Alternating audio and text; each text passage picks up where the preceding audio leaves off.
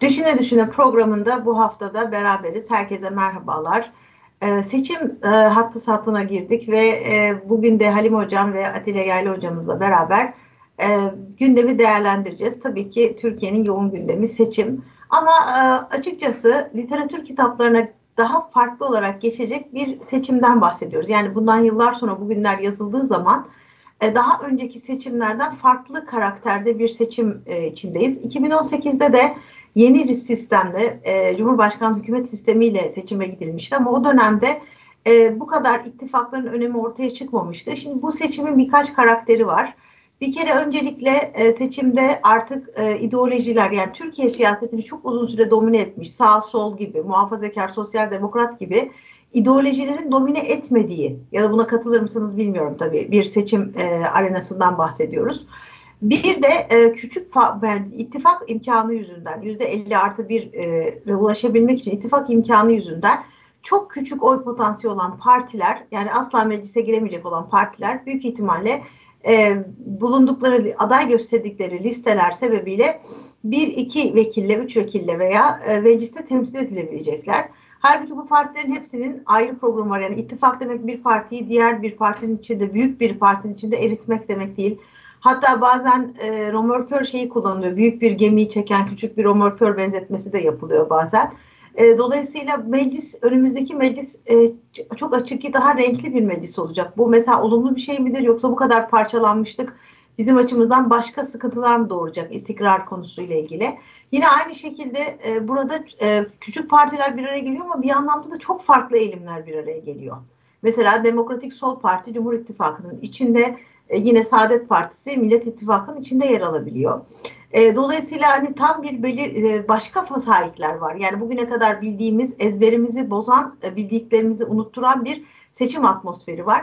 Peki bu seçimi bugün, yani siz ikiniz de üniversitede hoca olarak, yani hocalarımız olarak sorayım aynı zamanda. Öğrencilerinize bu seçimi anlatmak isteseniz, bu seçimle ilgili analiz yapmak isteseniz yıllar sonra ne domine eden, yani manipüle eden bu seçimi nedir?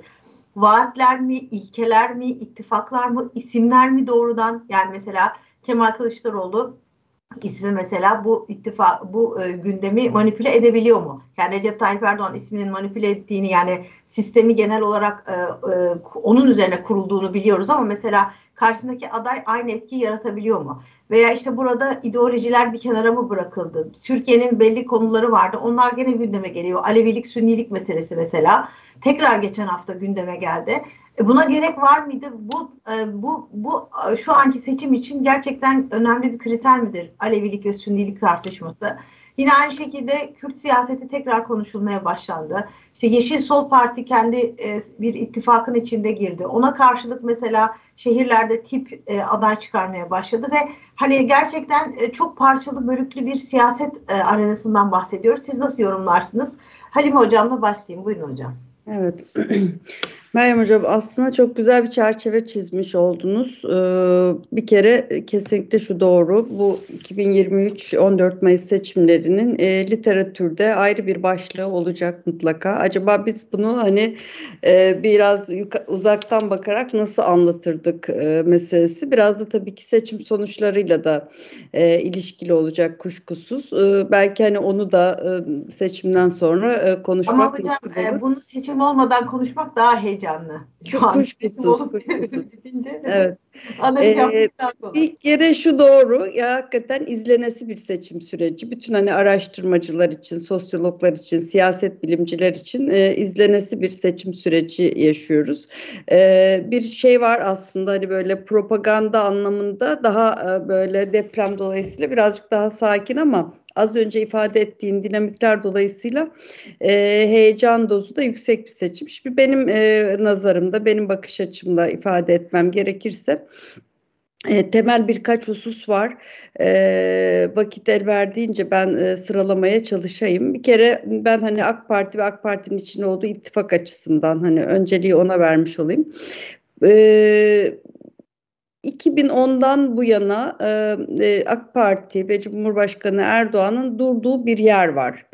Bir hattı müdafaa ediyor kendi çerçevesinde ve bu aslında hani Türkiye'yi miğfer kılan ve Türkiye'nin kendi işte sermayesini olgunlaştırmaya çalışan, işte milli savunma alanında, enerji alanında, işte sanayi alanında, insan sermayesi alanında, dış politika alanında sayabiliriz bunu. Çoğaltabiliriz bunu. Bu alanda bir duruş sergiliyor ve hani Türkiye'nin kendi özgül ağırlığını arttıracak bir politika izliyor. Ben hani bu seçimler aslında o 2010'dan bu yana, 2013'ten bu yana hani daha izleyicilerimizin zihninde netleşsin diyelim ki hani Gezi Park olayları, Gezi kalkışmasıyla netleşmiş olan, başlayan bir süreç. Bana göre işte Uludere'de bir milat olabilir, işte MİT krizi de bir milat olabilir. Bizim görmediğimiz arka planda başka milatlar da belki vardır. Ama o günden bugüne Türkiye için yapılan bir takım yatırımlar var, bir vizyon var. Yani Türkiye'yi nerede görmek istiyoruz sorusuna Cumhurbaşkanı Erdoğan'ın ve onunla beraber siyaset yapan kadroların bir ortaya koyduğu bir vizyon var. Ben bu seçimin tam da o vizyonun aslında yavaş yavaş meyvelerinin verildiği ve seçimde de meyvelerini almayı umulan bir seçim olarak görüyorum. Fark ettiyseniz 10 gün içerisinde 13 tane büyük işte açılış gerçekleşti. Bunlar tabii ki hani kimisi seçim yatırımı diyor olabilir ama hani iyi seçim yatırımı ise bile hani vatandaş nezdinde baktığında seçim yatırımı böyle olsun yeter ki. Ama bunlar tabii dünden bugüne olacak şeyler değil. Bunlar bir 10 yıllık en az geçmişi olan hikaye. İşte gaz meselesi olsun, işte TOK meselesi olsun. Hani biliyoruz bu işlere ne zaman kalkışıldığını ve nasıl emeklerle bu alanda yol alındığını. Dolayısıyla ben hani AK Parti ve AK Parti'nin içinde olduğu ittifak açısından bu hizmet siyaseti, tırnak içerisinde hizmet siyasetinin meyvelerinin alındığı bir şey olarak, süreç olarak değerlendiriyorum. Dolayısıyla hani merkez sağ siyasetine ana rengini veren şey hani hep böyle ola geldi. Hani Türkiye'de işte Demokrat Parti'den bu yana sayarsak kesintisiz iktidar olabilen sağ partiler hani Türkiye'de işte altyapı ve üst yapı noktasında bir hani Türkiye'de kalkınmacı bir politikayı teşvik ettiler ve geliştirmeye çalıştılar. Tabii 21 yıllık iktidar dönemi buna imkan sağladı ve burada da bir irade sergilenmiş oldu. Dolayısıyla ben merkez sağ siyasetin ideolojileri, katı ideolojilerin daha da seyreldiği ve vatandaşa hizmet meselesinin çok öne çıktığı bir siyaset olarak çerçevelendiğini düşünüyorum. Bu seçiminde onun bir göstergesi. Dönelim diğer cenaha. Ben tabii ki hani bu seçimin insanların zihninde Cumhuriyet Halk Partisi nezdinde Cumhuriyet Halk Partisi'nin eski Cumhuriyet Halk Partisi olmadığının çok netleştiği bir seçim olarak görüyorum. Cumhuriyet Halk Partisi hani ortanın solundan daha da soluna giden ama daha da soluna giderken bütün o başka işte hani işte sağda görebileceğimiz kimlikçi siyasetleri de kendine çekmeye çalışan işte kimliğin ön plana çıktığı işte bir zaten hani biliyorsunuz 80'lerden 90'lardan sonra kimlik politikaları solu cezbeden bir işte şeye dönüştü. Hani sınıf meselesi ikinci plana itilince oradan hani kimlikçi siyasetlerden yürümek sol için daha makul gözüktü. Bu seçimde sol cenahta, CHP cenahında, o ittifakta da ben hani bu kimlikçiliğin, kimlik politikalarının elverişli bulunarak bir anlamda işte siyasete boca edildiğini görüyorum. En son işte şeyin... Bir şey söyleyeceğim. Bir noktada bu kimlik siyaseti 2000'lerin başında, 90'larda çok popülerdi. Hani hatta bütün Avrupa'da genel olarak popülerdi. Hı hı. Ama bu son zamanlarda hani bu bir önemini kaybetmişti. Bir anlamıyla çok yeni sahiplerle bir seçime gidiyoruz. Bir anlamıyla çok eski alışkanlıkları da bırakamıyoruz. Ya bu bana acaba bu siyasetçilerin yaşıyla ve siyaset yapma alışkanlıklarıyla ilgili mi olduğunu düşündürüyor. Yani sonuçta belli bir kitle var. CHP kitlesi oldukça hem de kurmayları vesaire yaşı ilerlemiş bir kitle. Aynı şekilde mesela AK Parti kendini bir şekilde yeniledi. Yani ben listelerine baktığım zaman oldukça genç insan görüyorum. Ya bu acaba şu anki gerçekten gençlere 40 yaş altına bir şey ifade ediyor mu? Yoksa bu biraz ileri kuşakların alışkanlıkları mı devam ediyor siyasette? Bu konuda çok Atilla Hoca'dan vakit çalmadan bir iki şey söyleyeyim Meryem Hocam. Kimlik siyasetinin demokrasi alanını genişlettiği bir dönem vardı. Yani işte bu hani ulus devletin o çok hani baskıcı diyebileceğimiz pratiklerin işte Türkiye'de de ürettiği bir maliyet oldu. Bütün dünyada oldu ve hani oradan çıkışta kimlik politikaları işte hani feminizm diyebiliriz, işte etnisite temelli bazı şeyler hani demokratik anlamda siyaseti genişleten ve zenginleştiren etki ettiler. Türkiye'de de biz bunun hani cefasını çektik ve işte hatırlayacaksınız 2004 ile 2013 arası mesela Kürtçe ile ilgili inanılmaz adımlar atıldı değil mi? Hani Türkiye'de daha önce hiç hani ihtimal dahilinde görülmeyen şeyler, işte Kürtçe konuşmak yasak, her şey yasaktı. Şimdi dil çok hani belirgin bir şey olduğu için dil üzerinden gidebiliriz. Yer isimlerinin işte talebe göre değiştirilmesi vesaire. Yani pek çok aslında hani tırnak içinde kimlik siyaseti diyebileceğimiz şey 2000'lerin başından itibaren demokratikleşme adımları olarak gerçekleşti. Hatta o zaman AK Parti işte kimlik siyaseti yapıyorsunuz diye suçlanıyordu Cumhuriyet Halk Partili siyasetçiler tarafından. Ben hani Deniz Baykal'ın bu tür açıklamaları olduğunu çok net hatırlıyorum. Keza işte Alevi yani Aleviliğin en temel şeyi biliyorsunuz hani Alevi olduğunu söylememekti. Yani söyleyemezdiniz. Şimdi Dersim travmasını düşünün. Yani Türkiye'de Alevi kimliği saklanası bir kimlikti. Yani ancak işte kendini hani laiklik üzerinden muhafaza edebilen ve laiklik üzerinden bir sünni karşıtlığı alttan alta boca edilen bir sosyolojik kesim olarak şey yapıldı.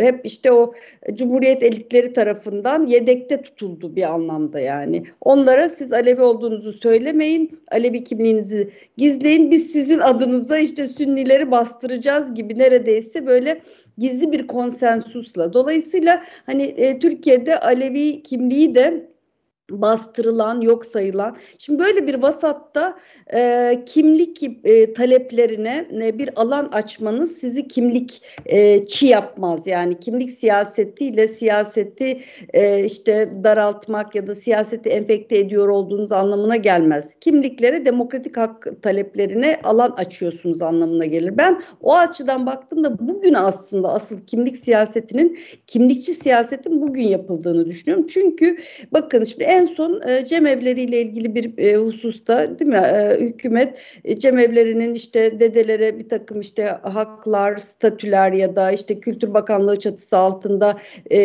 cemevlerine belli bir statü verilmesi gibi bazı talepleri yapabildiğince hani yerine getirdi. Şimdi bu o alandan gelen talepleri demokratik bir açılımdır. Şimdi bugün mesela Cumhuriyet Halk Partisi'nin bana göre yaptığı şey hani şunu dese ki ben işte hani Kürtlerin şu talepleri var bunu vaat ediyorum. Bunu ben kimlikçi siyaset olarak görmüyorum. Ama siz işte hani egemenlik yani hani teritoryal egemenlik bir toprak üzerinde işte özerklik, öz yönetim vesaire gibi talepleri olan bir yapının siyasette alanında meşrulaştırmasına zemin hazırlıyorsanız bu tam da işte kimlik siyaseti dediğimiz şey bana göre buna tekabül ediyor. O açıdan Cumhuriyet Halk Partisi'ni izleyen siyasetçiler, işte sosyologlar ve gazeteciler açısından ben eski CHP'nin olmadığı, yeni CHP'nin girdiği bir seçim olarak görüyorum. Bu da hani Türkiye işte kurucu ilkelerini diyelim, altı okunu devletin kurucu ilkeleri felsefesi haline getirmiş bir partinin bugün bu şekilde siyaset sahnesine çıkması da bence hani 2023'ün akılda kalan şeylerinden birisi. Bir husus daha söyleyeyim, kapatayım Meryem Hocam. Ben bu seçim sonucunun bir tasfiye seçimi olacağını düşünüyorum. Yani az önce konuştuğumuz hususlar 15 Mayıs sabahı Cumhuriyet Halk Partisi kadrolarını, Cumhuriyet Halk Partisi'nin kurduğu ittifakı kadrolarında işte o %0.5 oyu olmayan, belki hiç meclise giremeyecek olan milletvekillerine kadrolarında yer vermiş olduğu siyaset masasını tümden dağıtacak ve seçmen, Cumhuriyet Halk Partisi seçmeni dişini sıkarak şu anda izliyor süreci ve orada çok ciddi bir tasfiye olacak. Bu da bence hani tarihin yazacağı, bu açıdan da tarihin yazacağı bir seçim olacak diye değerlendiriyorum. Teşekkür ediyoruz değerlendirmeleriniz için. Atilla Hocam, belki bu kimlik siyasetine de dokunursunuz. Oraya da biz konuyu biraz açtık. Ama bir anlamda da size aynı soruyu yöneltmek istiyorum. Birkaç sene sonra bugünü anlattığınızda öğrencilerinize bu seçimleri nasıl anlatacaksınız, genel karakterini? Öncelikle şunun altını çizmekte fayda var. Her seçim bir şenliktir. Demokrasinin şenliğidir. Her seçim bir sonuçtur. Aynı zamanda da bir başlangıçtır. Nitekim çok renkli ve heyecanlı bir seçim ortamı yaşıyoruz. Bu Türkiye demokrasisinin bir göstergesi olarak okunabilir. Bu çerçevede bakıldığında da muhalefetin temel yaklaşımında bir problem görüyorum ben. Muhalefet diyor ki Cumhuriyeti demokrasi ile taşlandıracağız. Bu söylem Türkiye'de demokrasinin olmadığı ve seçimlerle demokrasinin geleceği yolunda çağrışımlar yapıyor. Bu söylemin yanlış olduğu bir hakikat. Bu söylem mesela 14 Mayıs 1950 seçimleri için kullanılsaydı doğruydu. Veyahut da bürokratik vesayetin hüküm sürdüğü dönemlerdeki seçimler için kullanılsaydı bir ölçüde de doğruydu. Ama Türkiye'de bugünkü şartlarda bu sözü sarf etmek hemen hemen şunu söylemektir. Biz seçilirsek demokrasi vardır. Bizim seçilmemiz demokrasinin bir gereğidir. Biz yoksak, biz seçilemediysek demokrasi yoktur. Bu anlamsız ve mantıksız bir söz, manasız bir söz. Demokrasi seçimlerle yürür. Şüphesiz seçimlerden ibaret değildir ama seçimlersiz asla olmaz. Ve seçimlerin de sonuç verici bir seçim olması gerekir. Nitekim muhalefetin iktidara geleceğine inanmasına, Cumhurbaşkanlığını kazanacağını ve parlamentoda çoğunluğu elde edeceğine inanması Türkiye'de demokrasinin işlediğinin çok açık bir göstergesidir. Bunun altını özellikle çizmekte zannediyorum ki büyük bir fayda var. Şüphesiz her seçim çeşitli yönleriyle incelenebilir. Böyle bakıldığında da Türkiye'deki bütün seçimler neredeyse tarihi seçimler olmuştur denilebilir. Mesela yakın dönemden düşünelim. 2002 seçimleri tarihi bir seçim olmuştur. Çünkü hakikaten seçim büyük bir sürpriz ortaya çıkartmış ve kendisi daha iktidara gelmeyi beklemeyen AK Parti iktidara gelmiştir. 2007 seçimleri de sürpriz olmuştur. Cumhurbaşkanı seçiminden gerilenmesi sonucunda bir erken seçim kararı alındı ve AK Parti yine bir büyük çoğunlukla ve oy oranını artarak meclise girdi. Hakeza mesela Gezi olaylarından sonra yapılan seçimler yine aynı şekilde olmuştur. Dolayısıyla Türkiye tarihi seçimlere, heyecan verici seçimlere çok aç olmayan bir ülke. Bu seçim çeşitli açılardan değerlendirilebilir. Benim dünya görüşüm açısından dikkatimi çeken ve beni biraz da rahatsız ve tedirgin eden bir nokta devletçiliğin zirve yapmasıdır. Şüphesiz seçim dönemlerinde siyasi partiler topluma mümkün olduğu kadar çok şey vaat ederler. Ama bu sefer sanki vaatlerin ölçüsü biraz kaçmış gibi görünüyor. Bu çerçevede bakıldığında da AK Parti'nin seçim kampanyasının daha önceki seçimlerde yürüttüğü kampanyaya nispetle biraz daha farklılık arz ettiği söylenebilir. Bu farklılık da AK Parti'nin ekonomik vaatleri öne çıkartması şeklinde kendisini gösteriyor. Şüphesiz bunun sebepleri vardır. Bir sebep iktidarın ömrüdür. Tayyip Erdoğan muzaffer bir komutan olarak son bir zaferle iktidar ömrünü tamamlamak istiyor. Bundan dolayı da ne pahasına olursa olsun seçimi kazanma arzusunda ve devletçiliğin zirvesi sayılabilecek vaatlerin bir kısmı buradan dolayı ortaya çıkıyor. Bir diğer şey ilk defa belki iktidarın muhalefet tarafından bu derece zorlanması ihtimalidir. Bir risk var ortada. Bu riski ortadan kaldırmak için de iktidar ekonomik vaatleri bol keseden saçmaya devam ediyor. Bir diğer AK Parti ekonomik vaatlerde teşvik eden unsur ise muhalefetin ölçüsüz vaatlere. Yani muhalefet sırtında yumurta küresi olmadığı için, Türkiye'nin rakamlarını bilmediği için ve ekonomik gerçekliklerden uzak olduğu için verebileceği her şeye, hayal edebileceği her şeyi topluma vaat ediyor. Ve bütün bunların üstüne de ekonomik kriz, tırnak içerisinde ekonomik kriz denilebilecek bir dönemde seçime girmemiz gerekiyor. Dolayısıyla AK Parti'nin vaatleri çok fazlalaşmış durumda ama bu vaatler her zaman doğruya işaret etmiyor. Mesela bir örnek vereyim. Adalet Bakanı geçenlerde açıklandı. Fahiş kira artışına cezai müeyyide düşündüklerini, bunu da idari para cezası, adli para cezası veyahut da hapis cezası şeklinde tecelli edebileceğini dile getirdi. Bu mesela çok vahim bir yanlıştır. Bu devlet idare edenlerin toplumsal hayatın her alanına kanun denilen metinlerle müdahale edebileceği inancını yansıtmaktadır. Gerçi bu sadece AK Parti'ye mahsus bir yaklaşım değil. Mesela muhalefetten de bu konuda bir itiraz gelmedi. Muhalefet de 3 aşağı 5 yukarı aynı kafada, belki de daha radikal bir çizgide iktidara nispetle. Bu çok yanlış bir durumdur. Sivil topluma haksız bir müdahaledir. Bu yanlış nereden kaynaklanıyor? Bu ilginç bir durum. Mesela ev sahiplerinin tamamını vicdansız, ahlaksız, fırsatçı olarak görmek gibi bir durumu yansıtıyor bu. Halbuki biz kendi çevremizden de biliyoruz. Zar zor bir ev almış ve evini kiraya vermiş ve geçinmesi için aldığı kiraya muhtaç insanlar var. Bu insanlar tabii ki alabileceği azami geliri, azami kirayı almak isteyecektir ve bunun için de mücadele edecektir.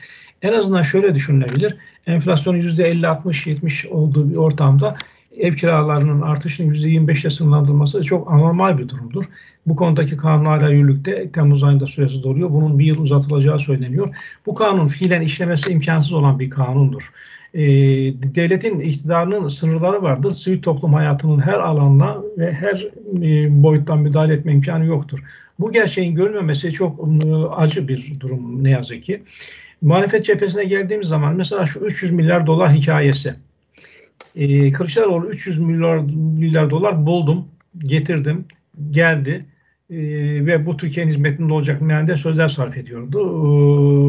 Ben de soruyordum, bu $300 milyar nasıl aldınız? Nereden aldınız? Hangi şartlarla aldınız? Karşılığında ne vaat ettiniz? Ödeme şartlarınız nelerdir? Bu gibi konularda bilgi vermeniz lazım. Hiçbir konuda bir açıklık yok. Sadece $300 milyar getirdik diyorsunuz diyordum. Nitekim bu $300 milyar'ın gelmediği dün Kılıçdaroğlu'nun Nevşehir'de yaptığı konuşmada ortaya çıktı. Kılıçdaroğlu dedi ki bu $300 milyar önümüzdeki 5 sene içerisinde, yani kendi iktidara gelirse 5 sene içerisinde Türkiye'ye gelecek dedi. Demek ki sadece ortada Kılıçdaroğlu'na dayalı bir vaat var.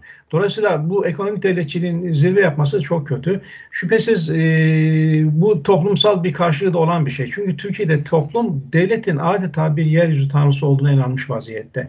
Devlet mesela isterse evsizleri ev sahibi yapabilir. İnsanların gelirini ikiye katlayabilir. Fakirlerin aç kalmasını önleyebilir şeklinde bir anlayış var. Halbuki devletin yapabileceği şeyler sınırlıdır. Bir toplumun aç kalmaması, bir toplumun açıkta kalmaması o toplumun üretkenliğine bağlıdır. Üretici güçlerinin verimli çalışmasına bağlıdır. Ne yazık ki seçim dönemleri bu gerçekten unutulması demek oluyor. Ve şüphesiz bu da topluma bir maliyet bindirecektir. Bu bakımdan da bu seçimler galiba çok zirveyi gördüğümüz bir dönem oldu.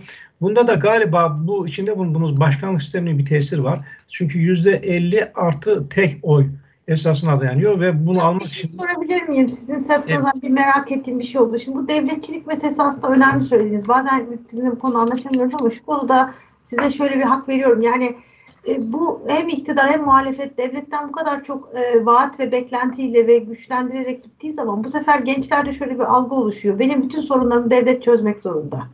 Yani ben gencim, hatta ben işte benim şu an eğlenmem lazım diyor. Mesela bir televizyonda, YouTube programında, çok izlenen bir YouTube kanalında çıkıyor çocuk, diyor ki benim şu anda burada siyaset konuşmam, eğlenmem lazım. Yani bu eğlenmesi için gereken şartları, işte arabası olacak, cebinde parası olacak ve bunu da devletin sağlaması gerektiğini düşünüyor. Mesela internet sağlamak, çocuklara şu kadar gigabayt internet vereceğiz demek. Yani bir şekilde öğrenciyi desteklemekten bahsetmiyorum. Hani burslarla okuyan öğrencileri vesaire. Ama genel olarak bu sefer gençlerde benim bütün sorunlarımı devlet, bu toplum çözmeli şeklinde bir algı geliştirmiyor mu? Bu böyle bir şey sebep olmuyor mu? Belki öğrencilerinizden de gözlüyorsunuzdur. Tabii ki. Özellikle Z kuşağında bu devletçi algı çok belirgin ve baskın bir şekilde. Z kuşağı müreffeh bir ortama doğduğu için bu müreffeh hayatı sürdürmeyi istiyor. Ama bunun karşılığında olan fedakarlığı yapmayan, bunun karşılığında olan çalışmayı ve performans sergilemeyi hiç aklına getirmiyor. Böyle bir ciddi bir problemle karşı karşıyayız. Evet hocam. Bitirdiyseniz eklemek istediğiniz bir şey var mı Halim Hocam bu seçim kampanyası içerisine? Aslında Atilla Hocam'ın söylediği şeylere katılıyorum. Yani şu açıdan. Seçim vaadi meselesi vatandaşın işte elinin en güçlü olduğu şey, biraz da işte partileri icbar eden bir durum ortaya çıkartıyor. Ama gerçekten toplumun üreten toplum olmaktan alıkoyacak vaatler kuşkusuz bugünden yarına değil belki ama orta ve uzun vadede toplumu tembelliğe alıştıracak şeyler ve toplum hani üretmeyen bir topluma dönüştüğünde bugün mesela işte Avrupa'nın geriye dönmeye çalıştığı bir şey, yani sosyal devlet anlayışı terk etme çabasında Avrupa, genç nüfus bulamıyor çalıştıracak. Şimdi bizde de böyle bir şey var, yani görüyorsunuz işte bizim gençlerimiz sizin işaret ettiğiniz gibi yani daha kolay masa başı yüksek maaşlı işler bekliyor. İşte üniversiteyi bitirince bütün kapıların kendisine açılması gerektiğini düşünüyor ve gidiyorsunuz bir sanayiye, işte insanlar orada da işte üretim yapacak ara eleman sıkıntısı yaşıyorlar. Şimdi hem ihracat yapalım diyorsunuz hem işte çalıştıracak adam bulamıyorsunuz. Sonra mesela işte ne oluyor? İşte Suriyeliler geliyor, Afganlar geliyor, çalışıyor.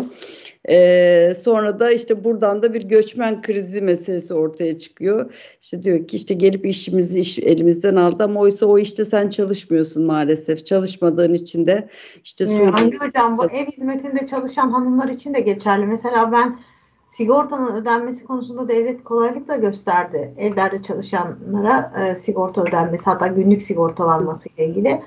Ben sigortalı çalıştırılması gerektiklerini düşünüyorum bu arada ama kesinlikle Türk kadın bulamıyoruz yani bu işleri yapmak için, ev hizmetinde çalışmak için.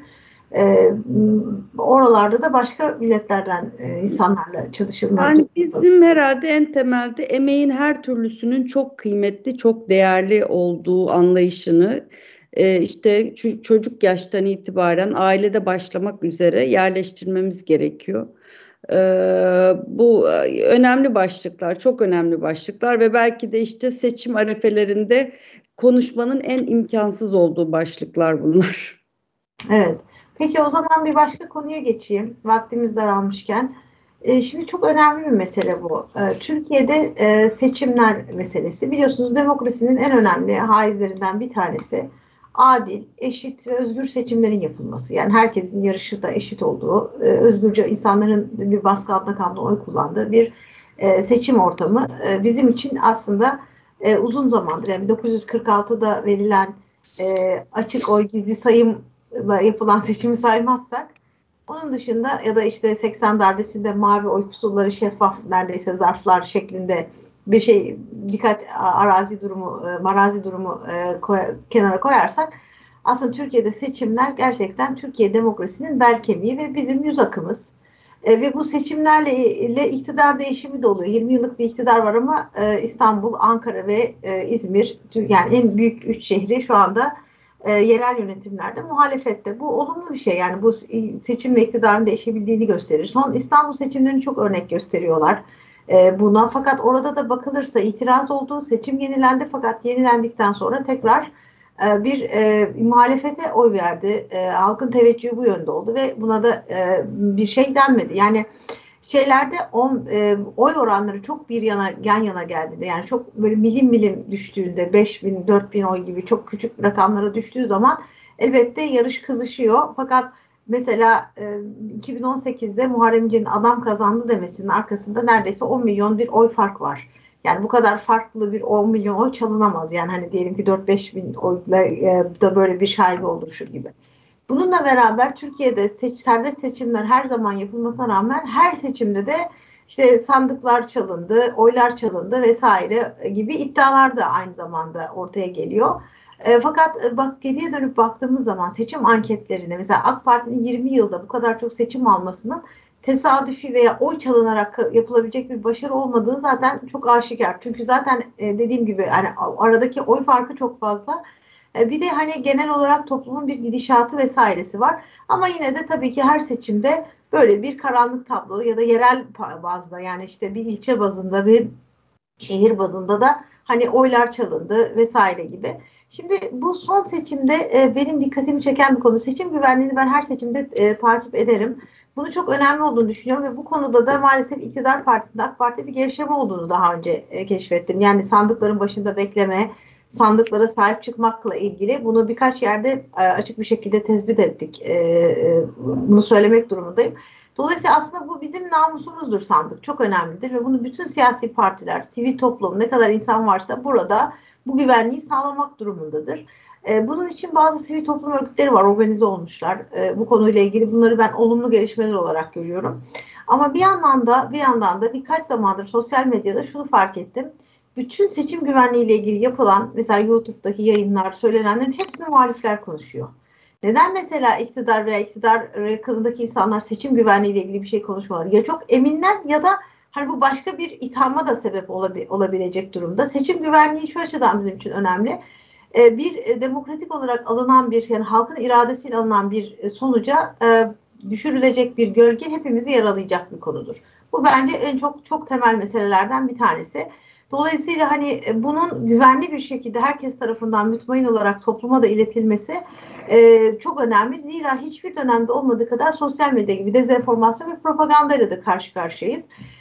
Şimdi Atilla Hocam seçim güvenliği konuşalım deyince ben kim ne konuşmuş diye bir baktım. Bakmamla beraber bütün bir, yani çok ciddi bir üretilmiş bir şey, sokak röportajlara, bu konuda atılan tweetlerle tamamen toplum aslında bir kesim seçimin asla güvenli olmayacağını, sanki olabilecek, kendi istemedikleri çıkabilecek bir sonucun tamamen şaibe altına bırakılmasına toplumu hazırlıyor gibiler. Buna da karşı hazırlıklı olmak gerekir. Bu sefer Atilla Hocam'la başlayayım. Fikir de ondan gelmişti. Bu seçim güvenliği Türkiye'de ne durumdadır? Bu tamamen sağlanabilir mi? Nasıl sağlanır hocam? Ne yapmak lazım? Eksiklerimiz neler? Şimdi çok iyi işaret ettiniz. Seçim güvenliği tartışmaları daha ziyade muhalefet cephesinde ortaya çıkan tartışmalar. Bunun da anlaşılabilir sebepleri olduğu kanaatindeyim. Her şeyden önce 20 küsur yıldır iktidarda olan bir siyasi partiye karşı muhalefet hareket ediyor. Ve iktidarı kazanma ihtirasıyla yanıp tutuşuyor. Ve bu çerçevede de seçim güvenliğine özel önem veriyor. Seçim güvenliğine özel önem vermek çok da yanlış değil şüphesiz. Burada muhalefetin tutumundaki hata genel bir güvenlik problemi görmekten ziyade aktörün iktidar olacağı bir güvenlik problemi görmektir. Sıkıntı buradan kaynaklanıyor. Neden muhalefet bu konudan bahsediyor? Bir defa muhalefette bu alışkanlık haline gelmiş vaziyette. İlk defa olmuyor seçim güvenliğiyle ilgili tartışmalar. Daha önce de gündeme gelmişti. Siz de takip etmişsinizdir. Mesela işte uçucu boya. Kemal Kılıçdaroğlu'na verilen oylar saat 17'de uçacak. Mürekkep uçacak. Yerine Tayyip Erdoğan'ın olduğu yerde imza verilecek, evet mühür verilecek falan gibi akla mantığa aykırı şeyler söyleniyor. Bir diğer şey, son zamanlarda AK Parti'de bir toparlanma olduğu kanaatindeyim. Bunu muhalefet de hissediyor ve seçimi kaybetme ihtimalinin doğduğunu görüyor. Bu muhalefeti bir endişeye sevk ediyor. Bundan dolayı da seçim güvenliği tartışmalarını öne çıkartıyor. Son olarak da Erdoğan'ın yeni iktidar dönemini eğer kazanırsa Erdoğan tartışmalı hale getirme peşindeler. İstanbul seçimlerini referans alarak devamlı iktidar hileyle iktidara geldiği kanaatindeler. Bu kanaatin pekişmesinde de kesin inançlı olmaları çok önemli. Kendileri o kadar iktidar nefretiyle dolular ki bu nefretin toplumdaki herkes veyahut da toplumdaki çoğunluk tarafından paylaşılması gerektiği, paylaşılmasının olağan olduğu gibi bir kanaatleri var. Böyle tuhaf bir duygu ve düşünceyle hareket ediyorlar. Halbuki yine sizin işaret ettiğiniz gibi Türkiye seçim güvenliği bakımından dünyanın en iyileri ülkelerinden birisidir. Bu ülkede seçim sonuçlarını makro ölçekte değiştirecek bir yolsuzluk yapma imkanı hemen hemen sıfırdır. Şüphesiz sivil toplum örgütlenmeleri var. Mesela Oy ve Ötesi diye bir grup var. Sosyal medya üzerinden örgütlenmeye çalışan diğer gruplar da var. Bunlar da takdire şayan çalışmalar ama seçim güvenliğinin asıl garantisi bu gruplar değil. Seçim güvenliğinin asıl garantisi seçim sistemidir. Seçimin yargı, gözetim ve denetimde yapılması ve sandık kurulu, ilçe seçim kurulu ve il seçim kurulunda siyasi partilerin temsilcilerinin bulunması çok önemlidir. Seçimi garanti altına alacak, seçimde hile yapılmasını önleyecek olan bu husustur ve bu hususta Türkiye'de 1950 seçimlerinden beri uygulanmaktadır. Türkiye demokrasisinin en iyi tarafı seçim yapmakta sıkıntı çekmemesi ve seçimlerin güvenilir olmasıdır. Dolayısıyla bu hususta bir tereddüt uyandırmak, bu hususta bir şüphe uyandırmak aslında Türkiye demokrasisine yapılabilecek büyük bir kötülüktür. Bundan dolayı seçim güvenliği tartışmalarını spesifik bir aktöre işaret ederek, o aktörün bir usulsüzlük yapacağını öne sürerek değil de genel bir mevzu olarak gündemde tutmakta zannediyorum ki fayda var. Ama asıl sorumluluk tabii ki siyasi partilere, büyük siyasi partilere düşüyor. Yani sandık başına müşahit gönderebilecek, ilçede temsilci bulundurabilecek, il seçim kurulunda temsilci bulundurabilecek siyasi partilere düşmektedir. Ben seçim güvenliği açısından Türkiye'de ciddi bir problem olduğunu zannetmiyorum. İnşallah bu seçimleri de kazasız belasız tamamlayacağız ve yolumuza devam edeceğiz. Çünkü uzun vadede demokratik teori ve pratik açısından önemli olan kimin seçildiğinden ziyade güvenilir, adil seçimler yapabilmektir ve Türkiye bu özelliğini kaybetmemelidir. Bu hususta iktidar da muhalefette çok dikkatli olmalıdır kanaatindeyim. Peki hocam, Halim hocam aynı soruyu size de söyleyeyim. Bu konuda siyasi partinin hazırlıklarını yeterli buluyor musunuz? Örgütlenme bu konuda yeterli mi? Seçimin bizim için bu kadar önemli olan, yani bizi sonucunda yaralayacak olan güvenlik meselesinin tartışması nasıl yürütülmeli? Evet.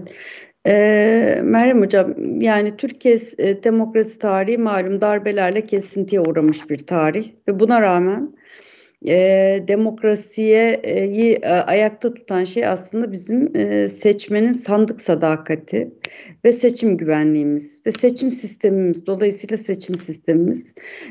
Ben de bir majör şeyin 46 ve 80'deki referandum dışında olmadığı kanaatindeyim.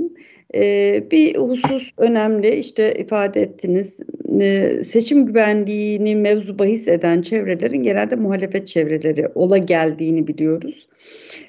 Bu bir tür aslında muhalefet çevrelerindeki o sol alışkanlıkla da örtüşüyor olabilir. Ama şu anda bence en önemli gerekçe aslında negatif bir sonuca karşı seçimden sonra bir nümayiş, bir kargaşa oluşturabilecek zemini hazırlamak.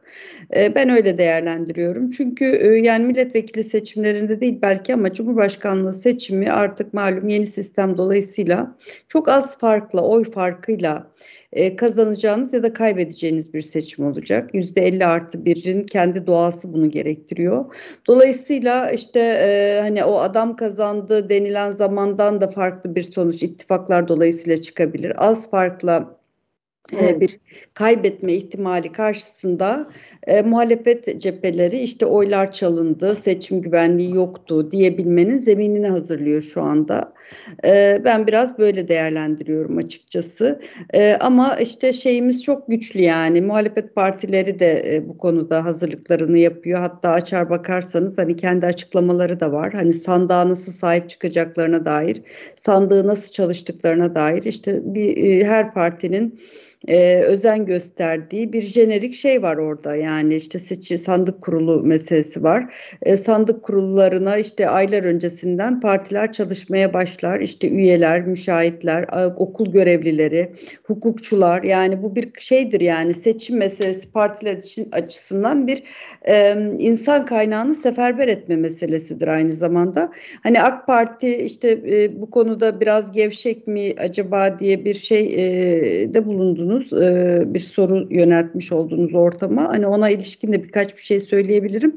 Şimdi son yerel seçimlerde tekrar eden İstanbul seçimleri malum ifade ettiğiniz gibi hani seçimi ikinci seferde de muhalefet partisi, CHP ve ittifak İyi Parti daha açık bir oy farkıyla kazandı, değil mi? Hani madem AK Parti seçimleri şey yapabiliyor, manipüle edebiliyor, seçim sonuçlarında oynayabiliyor. Tekrar olsun istediği seçimde bunu başarmalıydı. Demek ki yani evet, seçmen hatta bundan rahatsız oldu. Aradaki fark açıldığına göre onu da anladık, değil mi? Yani seçmen rahatsız oldu AK Parti'nin seçimin tekrar etmesi konusundaki ısrarından. Ama her parti, bakın gençlik kolları, kadın kolları ve ana kademe diye partilerin organları var. Hani kadın kolları, gençlik kolları bir komisyon gibi, hani hukuki bir alt zemini yok ama her partinin kadınlar ve gençlerle ilgili ayrı komisyonları var. Onların da müşahit olarak, gözlemci olarak hani üye verdiği diyelim ki, ama en temelde her parti bir üye veriyor. İlk 5 partinin sandıkta görevlisi oluyor. Okulda okul sorumlusu oluyor. Okullarda avukatları oluyor ve onlar ıslak imzalı yasal tutanaklar Yüksek Seçim Kurulu'na gidene kadar oylarını takip ediyorlar aslında yani. İşte o oylar açılıp okunduğunda hangi partiye yazılacak meselesi bir kalabalık ortamında gerçekleşiyor. Yani her partinin oradaki görevlisinin gözü o pusulada oluyor. Dolayısıyla sizin sandık görevlinizin orada sizin aleyhinize çalışması lazım. Hani sizin lehinize olan bir şeyi aleyhe çevirebilmek için. Dolayısıyla bizim o manuel sistemimiz aslında çok güçlü bir sistem. Bir de bu sandık güvenliği meselesiyle ilgili şuna işaret etmek istiyorum. Hatırlayacaksınız Doğu ve Güneydoğu illerimizde yani köylerde sandıklar kuruluyordu ve o köylerde yani HDP dışında oy çıkmaması için yani bir terör örgütünün baskısı yaşanıyordu. Bunu ve o an yani sonrasında o köy halkının başının belaya girmemesi için yapması gereken şey HDP'ye oy vermek oluyordu. Çünkü yani sandıkın ertesi günü başlarına ne geleceği hakkında bir endişe yaşıyorlardı. Dolayısıyla bunu izale etmek için sandıklar birleştirildi ve seçmenin PKK tarafından takip edilmesi önlenmiş oldu. O zaman dahi Cumhuriyet Halk Partisi bunu seçim güvenliğine dair bir tedbir, olumlu bir tedbir olarak değerlendirmedi.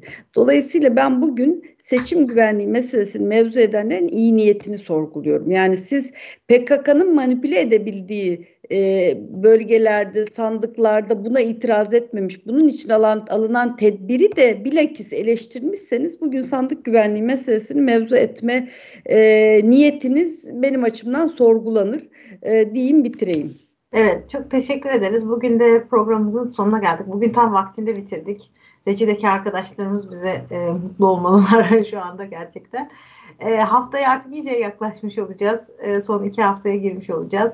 Bakalım önümüzdeki hafta bize Türkiye siyaseti gündemi neler verecek. Görüşmek üzere, hoşça kalın.